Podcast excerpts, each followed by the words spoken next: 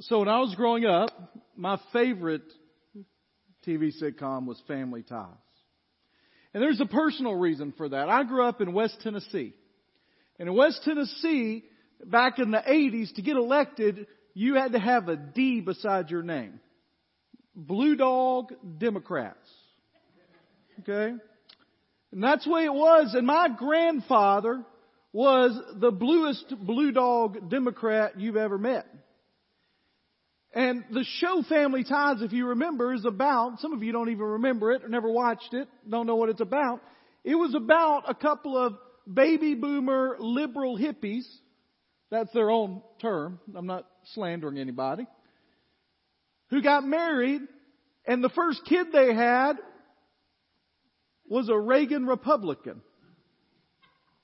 And it caused all kinds of comedic fun. Well, here's the thing. Now, y'all remember the song by Alabama, Song of the South? How many of y'all remember that song, Song of the South? Sweet potato pie and a... See, some of you got that right. And there's a line in there about the fact that his granddaddy voted Democrat and they ought to get a rich man to vote like that, right? Well, my grandfather was that, and my whole mom's side of the family was that, and my dad was an R. And every year at family gatherings, now you realize this is one of those things that you'll remember. Political debates used to be somewhat civilized. Right? Y'all remember that? Like you could have discussions about stuff. And so every year at Thanksgiving or Christmas, we'd sit around the table and they'd start teaming up on my dad. And my dad would fight back and they'd have discussions. And when Reagan won, it was the greatest day for my dad as he talked about it with them. And in the show Family Ties, one of the main characters, the main character, was a guy named Alex P. Keaton, which is Michael J. Fox, who got his start. And in the midst of that, he wants to be a successful Republican adult. And his parents loathe everything about what he wants to become. Now, here's why the show worked, though. It's because they did it with comedy. But the point of the show was, no matter what might divide them, as a family, they are always bonded together. And that their similarities as a family always overcame the differences that they had about politics or life. There were ties that bound a family together. Here's what we're going to do today. We're going to talk about a question. We'll get there in a little bit. We're not going to give it to you right away. A question that if we took seriously from Scripture would tie our families together better than they've ever been. Now, I say that realizing that we live in a day when there seems to be more things trying to divide the family than there has ever been. There's just a general cultural understanding of marriage and family that is not what you would want for families to stick together. This casual relationship that we have with families and marriage and sticking together and making it through and commitment that we talked about last week. An entertainment industry that not only gives us different views of what families ought to be, but also spends quite a bit of time in our lives as we can stream stuff wherever, whenever, for whatever, as we watch it. We talked last week about that sometimes opportunity is the enemy of family because we want to do so much and we can't miss out. We can't miss that trip. We can't miss that activity. We can't miss that season. We can't miss that production. And in our world, even as something as simple as what I have in my hand here on the platform preaching from, technology. I started reading an interesting book this week called Irresistible about the way that we are becoming addicted to technology. And it tells the story of the fact that it's a kind of a striking opening couple of paragraphs because it starts with the description that Steve Jobs gave for the first iPad. Revolutionary device, changed the way we live. And then it says, but he would never give one to his kids. Steve Jobs, that helped invent the iPad, refused to let his kids have one. The founder of Twitter doesn't let his kids have technology. The editor of Wired magazine, that is the industry standard for upcoming technology, has strict time limits on his kids and will not let them use it in their own room. In the study, they found that today, the average person spends over 3 hours a day on their phone. And if you put that together over a lifetime, that's 11 years spent on a phone. In fact, they've psychologists have coined a new phobia. You know what a phobia is, right? New fear. And that is nomophobia. And that doesn't mean you have nomo fear. It means that you are afraid of no mobile phone. Everything seems to be pulling us apart. And the question that we want to ask today is, what is it that ties us together?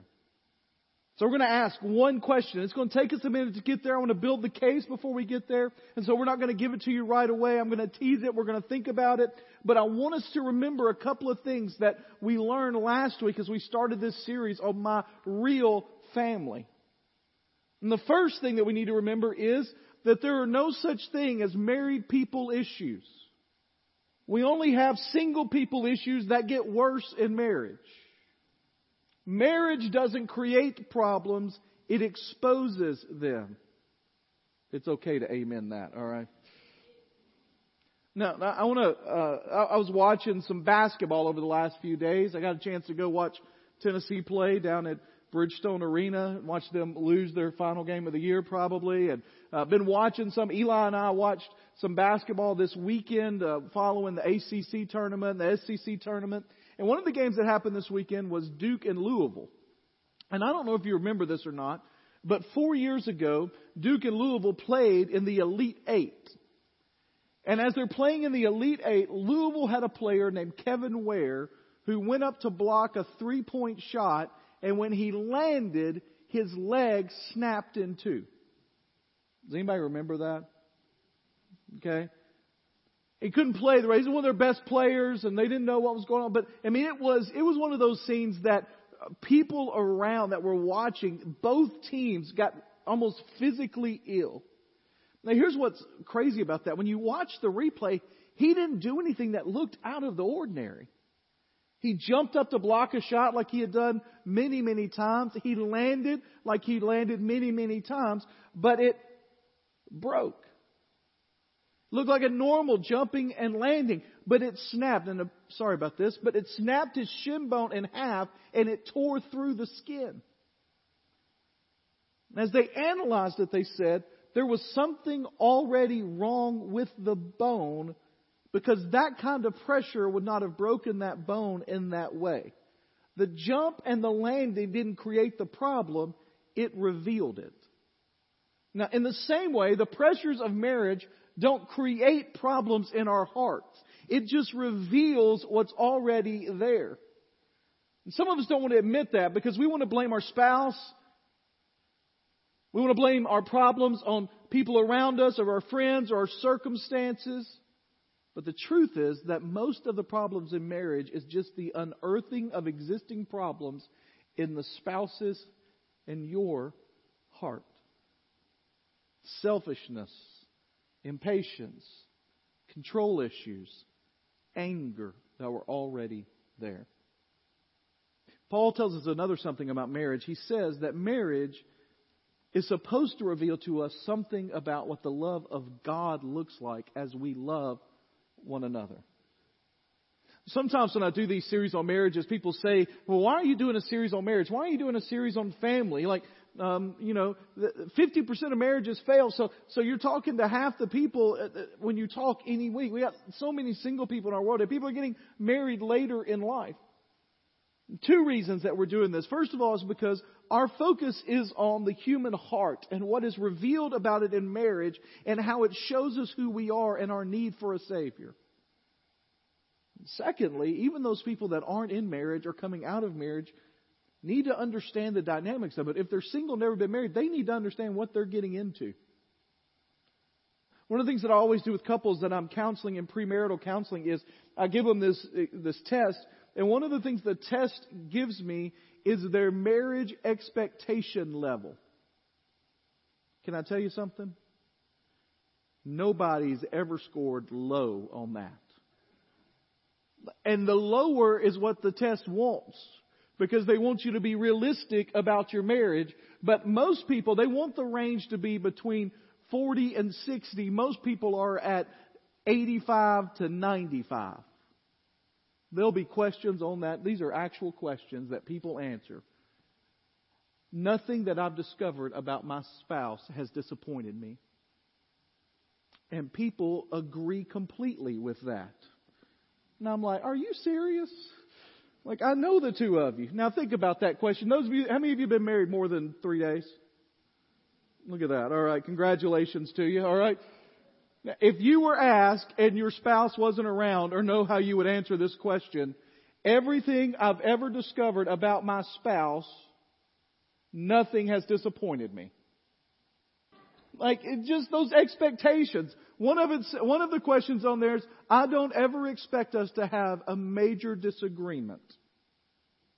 Agree completely. Like, what are you talking about? Like, there are going to be disagreements. You know the old statement, right? If two people agree on everything, one is unnecessary. Right?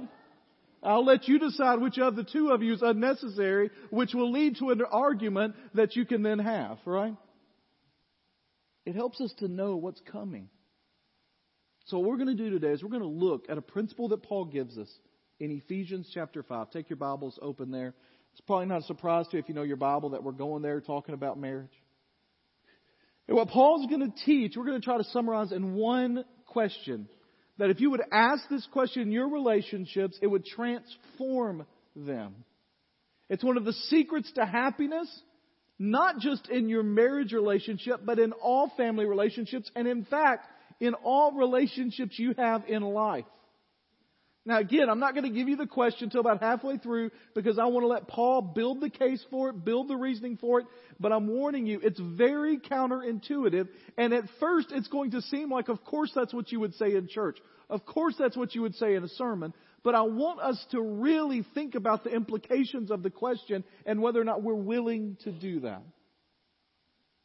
Ephesians chapter 5, starting in verse 21. And we're picking up literally in the middle of a sentence. In fact, if your Bible has this starting a sentence, verse 21, as the start of a sentence, it's missing the translation. Submitting to one another in the fear of Christ. So he starts this whole teaching about the marriage relationship saying, submitting to one another in the fear of Christ. Wives, submit to your husbands as to the Lord, because the husband is the head of the wife, as Christ is the head of the church. He is the Savior of the body. Now as the church submits to Christ, so also wives are to submit to their husbands in everything. All right, we're going to leave that up. Go back to that for a second, Steve. We're going to leave that up for a minute, all right? Because these are the least controversial verses in all of Scripture. Right? No, wrong, right? These are the verses when you see someone on TV that doesn't like the Bible and wants to diss the Bible, they'll say, oh, you can't obviously believe the Bible. It's so backwards. You realize that it says in your Bible that wives are supposed to submit to their husbands. Let me say this, first of all. Sadly, this verse has been used incorrectly for the subjugation of women many times. But that is only because it's been misunderstood and lifted out of context. Now, I want to tell you two quick observations about it. Then we're going to move on in a moment. But let me tell you two quick observations. First of all, we have to understand who this verse is written to. Who is this verse written to? What's the first word? Wives. Okay? Husbands. This is not written to you. You get your own verse in a minute. It was not written to you to have a tool to wield over your wife. If God intended for you to use it that way, He would have said, husbands, your wives are supposed to submit, but He doesn't. One pastor I read this week said, husbands, stay out of your wife's verse. You don't like her messing with your stuff, don't mess with her verse. All right? Secondly, and this is important, verse 22, where's where this starts, comes after verse what? 21. This is a remarkable thing. 22 follows 21. Now, remember a couple of weeks ago when we talked about when Jesus was preaching, he didn't have verse numbers down there. They didn't have chapter headings. They didn't divide things up. When Paul's writing, he didn't section his letters out. He just wrote them. And so when they're writing this, it's not like there's a hard paragraph break between verse 21 and verse 22. And verse 21 tells who to submit to each other. Who's that written to? All people. Every. All. We're all to be submitting to each other. Wives to husbands. Husbands to wives. Wives submit to your husbands is a specific application of a principle that Jesus gives to every follower of Jesus. Now, I'm not going to deny that that has some unique applications and implications for women in marriage. Just that this verse and the overall context of the whole way of looking at relationships that is different. Paul is setting forth a different dynamic, a different paradigm with which to look through the lens of our relationships. And as you do that, you can't separate verse 22 from verse 21. Now, here's what I would say. I do not expect an unbelieving culture to get that difference. Okay? I don't expect an unbelieving lost culture to suddenly understand the implications of biblical study and interpretation. But I do expect that as believers, we understand it. And the wives are given a specific application of verse 21. Then are the husbands done the same? Husbands. Again, who's this one written to? All right. Wives, stay on your husband's verse, all right? Husbands, love your wives just as Christ loved the church and gave himself for her. You want to know the most difficult of those two commands? It's the husband's. Now, some of you wives are like, you don't know my husband. Now, don't say that to him right now, but I'm saying you might be thinking that. But we're called as husbands to love our wives just as Christ loved the church. Both the husband and the wife submit themselves to one another out of reverence for Christ. The husband does so by laying down his life for his wife. And Paul says that this is the mystery of the gospel. Something stupendous to look into and to gaze upon and to understand. And it's supposed to teach us what it means to live and to love like God and to be loved by God. If you've got your Bibles open to Ephesians, I want you to turn to the next book over, Philippians chapter 2.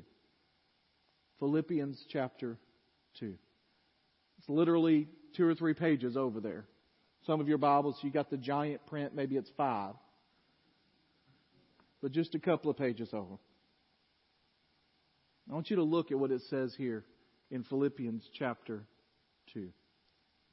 Do nothing out of selfish ambition or conceit, but in humility consider others as more important than yourselves. Everyone should look out not only for his own interest, but also for the interest of others. It goes on to say this. Adopt the same attitude as that of Christ Jesus, who, existing in the form of God, did not consider equality with God as something to be exploited. Instead, he emptied himself by assuming the form of a servant, taking on the likeness of humanity. And when he had come as a man, he humbled himself by becoming obedient to the point of death, even to death on a cross. Now, here's what I want us to use for just a moment to think about Ephesians chapter 5. I want us to remember Philippians 2. I want to ask you a couple of questions as we think about submitting to one another, as we're building a case for the question that'll come, that'll change the way we live in our relationships. First question I want to ask you, was Jesus equal to God? Is Jesus equal to God? Yes, of course he is, right? If not, then what we've been preaching, what we've been teaching is for naught. It's Paul says in 1 Corinthians 15 that we are to be pitied among all men if we don't believe in Christ's resurrection from the dead that gave us proof of his divinity. Of course he's God, but he voluntarily submitted himself to the Father. Now, let me ask you a question. Does that mean that somehow Christ became less than who he is by submitting to his Father? No. You know, I think I'm asking you trick questions. No. It's not an assault on his dignity. It did not imply any inferiority on his part. He was fully equal to God. And if it was an assault on his dignity to do that, it's not an assault on yours as a husband or a wife to submit yourself to one another either. In fact, submission makes you more like Christ. And what Christ did is an example to us as men to lay aside our glory, to lay aside our comfort, to leverage our power not for our own benefit, but for the benefit of our families. What he did is an example to you ladies. He laid aside his glory. He laid aside his comfort. He leveraged whatever power he had, not for his own benefit, but for the power and the benefit of others. And there are two phrases in that passage we just read that are absolutely counterintuitive. If you were noticing as we read through them, they were highlighted on the screen. And the first one comes in verse 3 that says, count others. Consider others as more important than yourselves. Consider others and their interests as more important than themselves. Now, here's the truth. As I walk around on a day-to-day basis, I recognize that you have interests, that people around me have interests. And I want to be empathetic to the interests that people around me have. But here's the truth. Their interest, people's interest, are almost always secondary in my life to my own interest. And here he's telling us to think about somebody else's interest as more important than our own.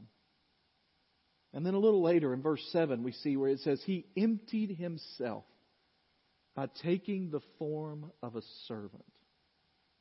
Assuming the form of a servant. What do powerful people do? They leverage their power to maintain their power and to accomplish their agenda. When I have power, I leverage it for me. When I have the money, when I have the position, I'm using it to serve me. That's the general ways of the world. If I know that I'm in the right, that's the kind of power I press for my rights and I demand them. But Jesus had these things. And he emptied himself and took the form of a servant. Now, here's the truth. You don't usually take the form of a servant. You're usually assigned the role of a servant. But Jesus took it. Assumed it. And then verse 9 tells us this. Therefore, God has highly exalted him. For this reason, God highly exalted him and gave him the name that is above every name, so that at the name of Jesus every knee will bow in heaven and on earth and under the earth, and every tongue will confess that Jesus Christ is Lord, to the glory of God the Father. He took the low road, so God gave him the high place. He took the role of a servant, so God gave him the name that is above every name.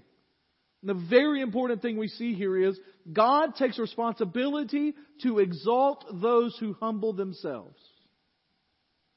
The way up is the way down. It's completely counterintuitive to the way the rest of the world lives. A couple more biblical examples. You don't have to turn to these, but they're powerful.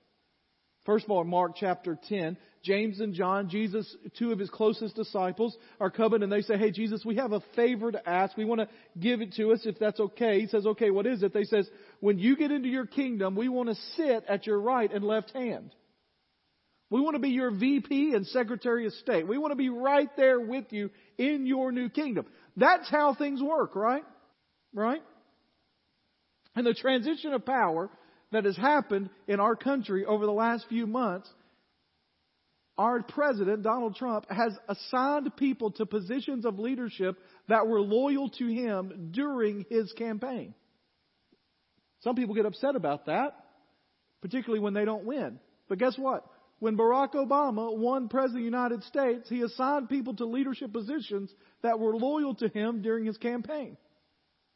When George W. Bush won the presidency, he assigned leadership positions to people that were supportive of him during his campaign. This is how things work. Jesus, we've been with you from the beginning. When you take your kingdom, we want to be right there. We stuck with you, Jesus. We've been loyal. We bought when the stock was low.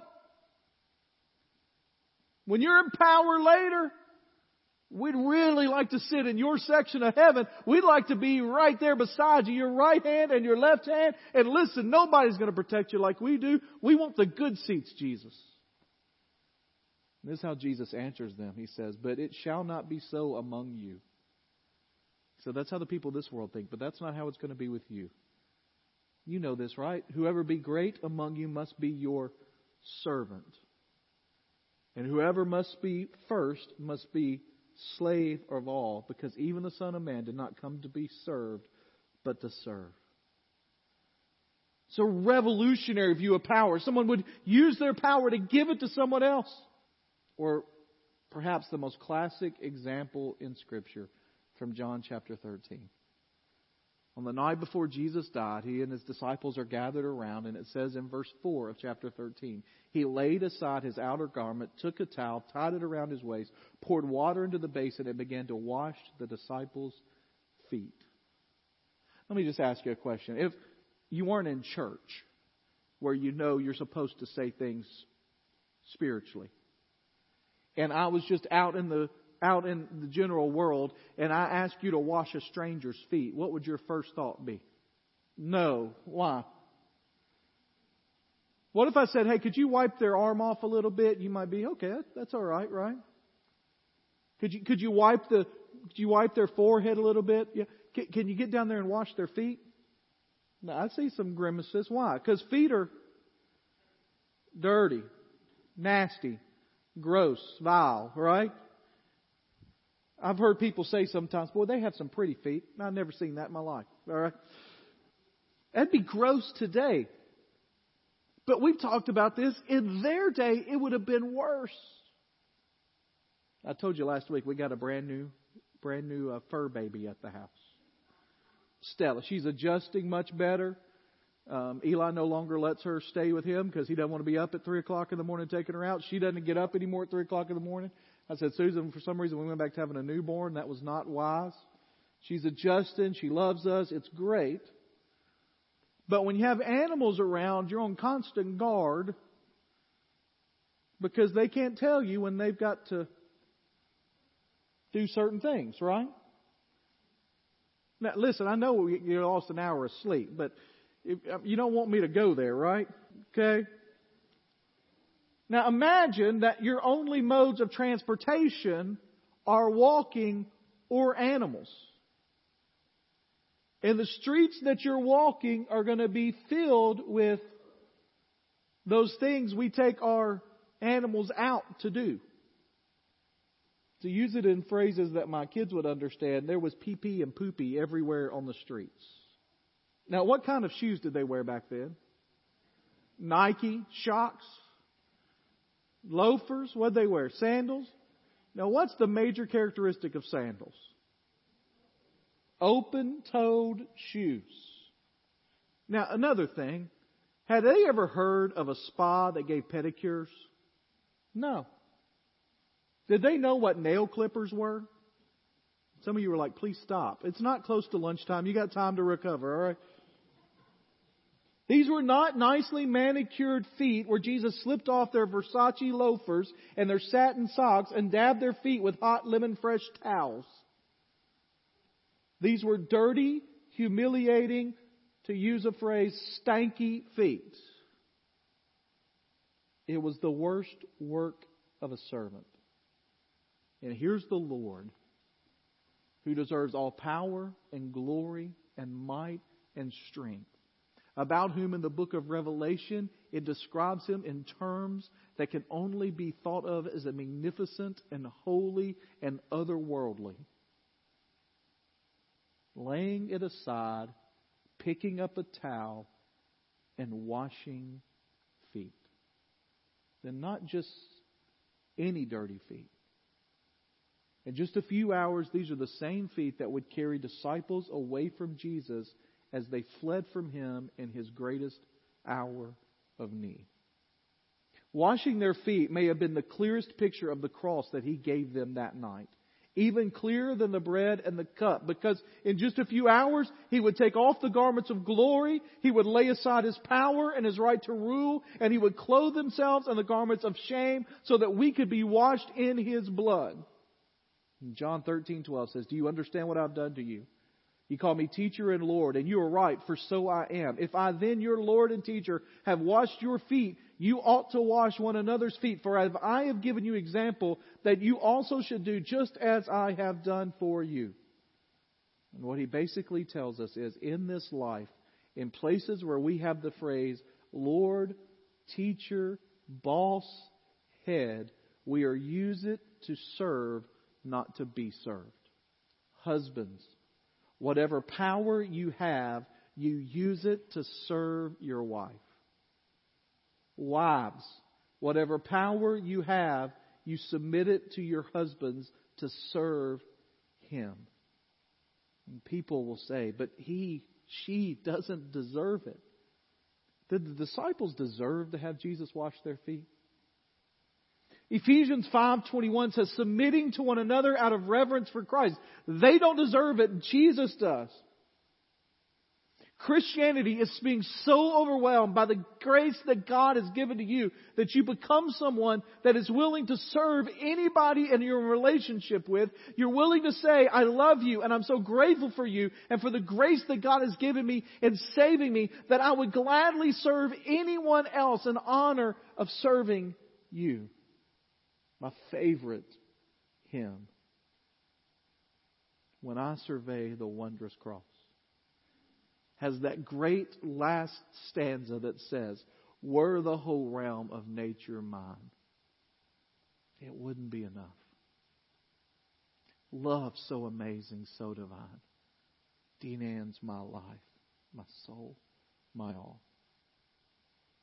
Elise Fitzpatrick, who's a writer on marriage, says that the primary point of marriage is to teach you to wash the feet of another sinner. Now, many people in our world think the primary point of marriage is to fulfill all of our needs and make us happy. You completely, you had me at hello, which is why people are frustrated because it's not working. But God's primary purpose in marriage is not to make you happy, it's to make you holy.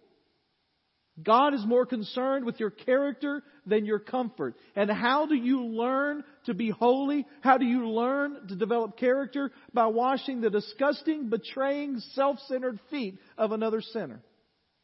People out in the world say, "Man, I think I just married the wrong person." Of course you did. By God's design, we always marry the wrong person because you marry a sinner. But the wrong person is the right person for you because God has a higher agenda for your life than giving you a flawless roommate. His agenda is to make you more like him. Now, that doesn't mean you go find the person you hate the most and say, "I'm just going to wash your dirty feet all my life." The thing about marriage is it's a blessing because you get to be with someone you love. But after that infatuation wears off, there's something about that person that you continue to serve. And what we have to remember is every person that is married to someone that had such a significant flaw in their life that Jesus had to die to fix it. And so if you're like, "Well, my wife is perfect," no. And we must remember that every person in a marriage is someone that did something that was so bad, had a character flaw so bad that Jesus had to die to fix it. And if it's so bad that Jesus had to die to fix it, it's going to cause you some irritation. No amens there? So here's the question, all right? Here's the question that can transform your spouse, your family, your relationships, your workplace, your employees.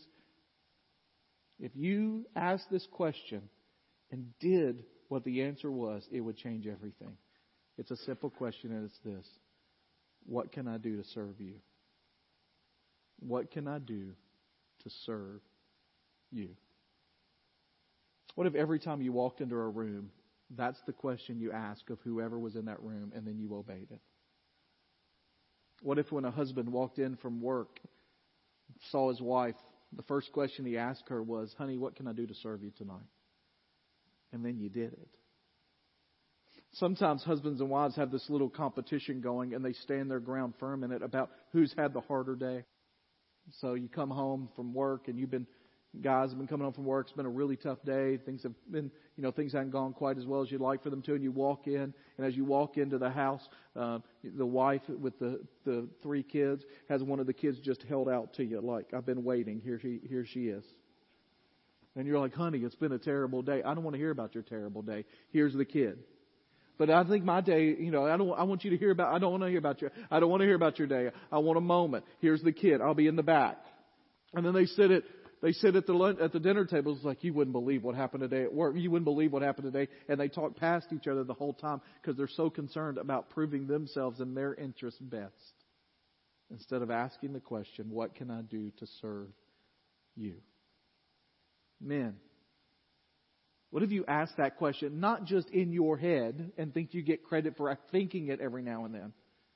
What if you actually ask that question?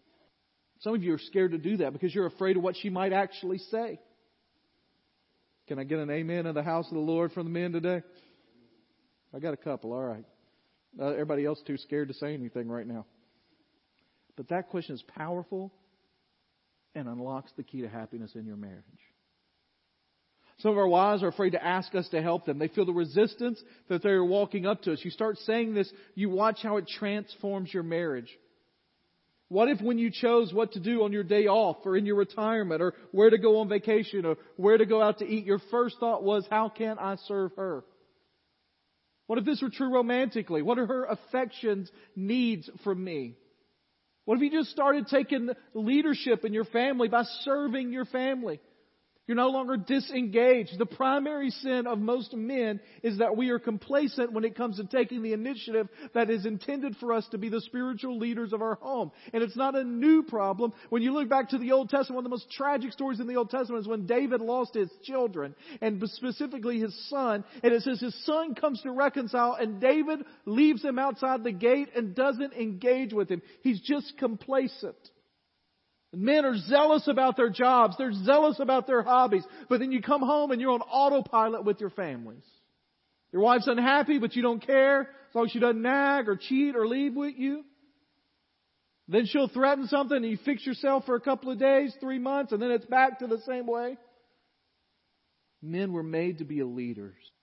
And by that, we are to follow the example of Christ, who was a servant leader, taking the initiative for the benefit of others. Spiritual headship is not a license to do what we want to do. It is empowerment to do what we ought to do. The first crown that I wear in my family as the leader of my family is a crown of thorns, of suffering, of service, just as my Savior did. 90% of the disagreements in my house would not be there if I just took the initiative to say, I'm going to serve my family. I'm going to serve my wife. I'm going to serve them well. Ladies, what would happen if you started asking that question, meaning it and obeying, following through what God calls you to do in the midst of it? Now, here's the truth. Most of the time you're going to ask men and they're going to say, I don't know, nothing. But just asking lets them know that you care. What if that became the attitude in the home that you created? How to treat them when they come home, or when you turn back from a trip, or when you see them after a long day. How would it treat how they do on their day off? How would it build them up, and your communication with them and your desire to help them to grow into the man that God has called them to be? How would it serve them if you ask, what can I do to serve you? What it will look like if our kids started to ask that question of mom and dad. If teenagers started to say, hey, mom, dad, What can I do to help you? Now, I advise the teenagers in the second service that if they ask that question, they probably need to be ready to catch, because most of their parents are going to faint when the question's actually asked. But what if they said, hey, Mom, Dad, how can I help you? Or, better yet, just took initiative to do what you know would serve your family. How would your relationships at work change, whether you're the boss or an employee, if that's the way you lived your life, asking the question, how can I serve you? Say it to your boss this week. Boss, say it to your employees. Change the environment of the work. What if we took this attitude and we were wronged? I'm hurt right now. But what can I do to serve you? One of the people's feet that Jesus washed had literally already betrayed him to death. Now, please, here, I'm not talking about physical abuse or keeping yourself in a situation where you're unsafe. You should get out of that immediately. But I'm saying, what if even when you're wrong, you wash the feet of the other person who was doing the wrong? What would happen if you started to ask this one simple question in all your relationships? For some of you, everything would change. The gospel would saturate your marriage. It would saturate your family. It would saturate your life. It would make it new. It would tie your family together greater than it's ever been. And so here's my challenge to you for this week. My challenge for you is to say at least one time a day, every day this week, to the people in your families, what can I do to serve you? At your workplace, what can I do to serve you? Let's do it just as a trial. You say it with me, all right? On the count of three. One, two, three. What can I do to serve you? Some of you had a little problem getting that out, all right? You know what that emotion is called? Fear. Fear what they might actually say and that our needs won't be taken care of. Well, you're scared to obey. Welcome to becoming a follower of Jesus Christ, where every step of faith will be accompanied by fear. Which is why I want to go back to that original verse we looked at, the first one. We submit to one another, not for the other person, not because we're trying to get brownie points. We submit to the other person. Why? In the fear of Christ. Here's what I'll tell you. First of all, most things that you fear will never happen. But you have to believe if you, like Jesus, take the low road, God will take care of your needs. Some of you say, well, listen, if I do this, they'll never change. They're going to be taking advantage of me all the time. And that may be true. But one of the biggest mistakes we make is believing that we somehow change people by paying them back, by making them feel the pain that they feel when they wrong us. Here's a little secret from the gospel. The most powerful change agent on the planet is grace. That's how God changed me. That's how we change our families, is grace. We do it out of reverence for Christ. Verse 21, I mentioned it starts in the middle of a sentence.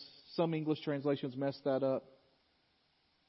In Greek, submitting to one another is the last clause that begins with a sentence in verse 18 that says, be filled with the Spirit. And then gives you a bunch of ways that being filled with the Spirit shows up in your life, including the fact that we sing hymns to one another, psalms to one another, spiritual songs, giving thanks always for everything. And one of the ways that the Holy Spirit, the grace of God, shows up in your life is that you submit to one another out of reverence for Christ. The ability to submit to your spouse, to submit to your kids, to submit to your boss, to submit to your employees is a supernatural power that the Spirit of God has to give you. And He does it in and through the gospel as you grow in reverence for Christ. So this week, in your families, spouses, children. Some of you have children that have moved away. Shock them to death. Call them up and just say, what can I do to serve you? Grandchildren. Some of you are like, I don't have a problem with that. I know you don't. That's what grandparents are for, right? And employment and other areas. Simple question. What can I do to serve you? Let's pray together.